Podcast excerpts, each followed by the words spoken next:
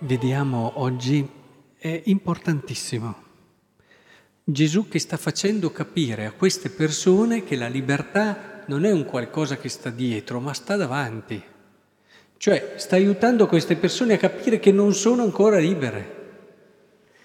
È vero che da un punto di vista di rapporti sociali c'è una libertà che è quella di non essere oppressi, di non essere costretti a fare cose contro coscienza e così via.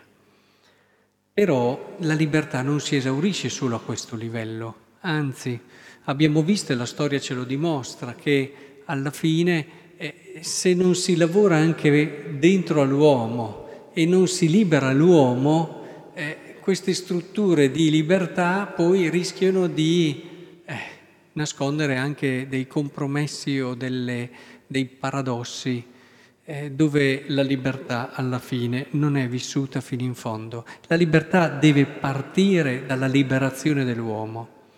Si lavora per la libertà nella misura in cui si rende l'uomo capace di vivere questa dimensione. Ora, è evidente che la prima cosa che dobbiamo fare è renderci conto che non siamo liberi ma non nel senso che non c'è una parte di libertà in noi, se no anche tutto l'ordine morale, tutto quello che è la responsabilità, evidentemente. Io non sono d'accordo con i Durkheim, con i Freud, che dicevano che non c'è nessun atto libero nell'uomo perché tutto è condizionato dalla società, dai, dai dettami interiori e così via. Certamente ci sono dei condizionamenti, ma togliere quello spazio di libertà, che è anche dignità dell'uomo, questo è sbagliato.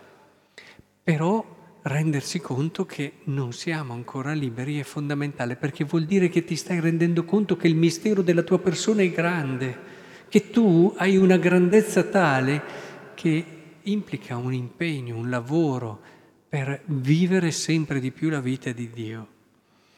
Ecco allora che seguendo Cristo, vivendo come lui dice qui in queste parole che abbiamo appena ascoltato, l'uomo progressivamente riscopre un senso di libertà vero e profondo, riscopre se stesso, il suo destino, la sua chiamata grande, diventa capace di dare la vita e, e questa è una libertà grande, ma di dare la vita in un modo profondamente umano che non vuol dire io la do, eh, sapete anche l'umanesimo ateo di Bloch, che diceva che erano più meritori i martiri atei che non speravano niente rispetto ai martiri credenti.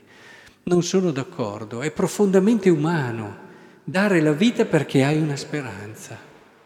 E, credo che la libertà del dare la vita, anche la libertà dalla morte, sia più completa nella misura in cui tu hai una speranza che ti riporta alla verità del tuo essere.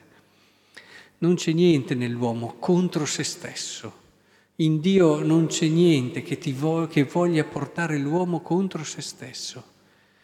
Ecco allora che credo sia decisivo ed importante cogliere la bellezza della possibilità che abbiamo dinanzi a noi.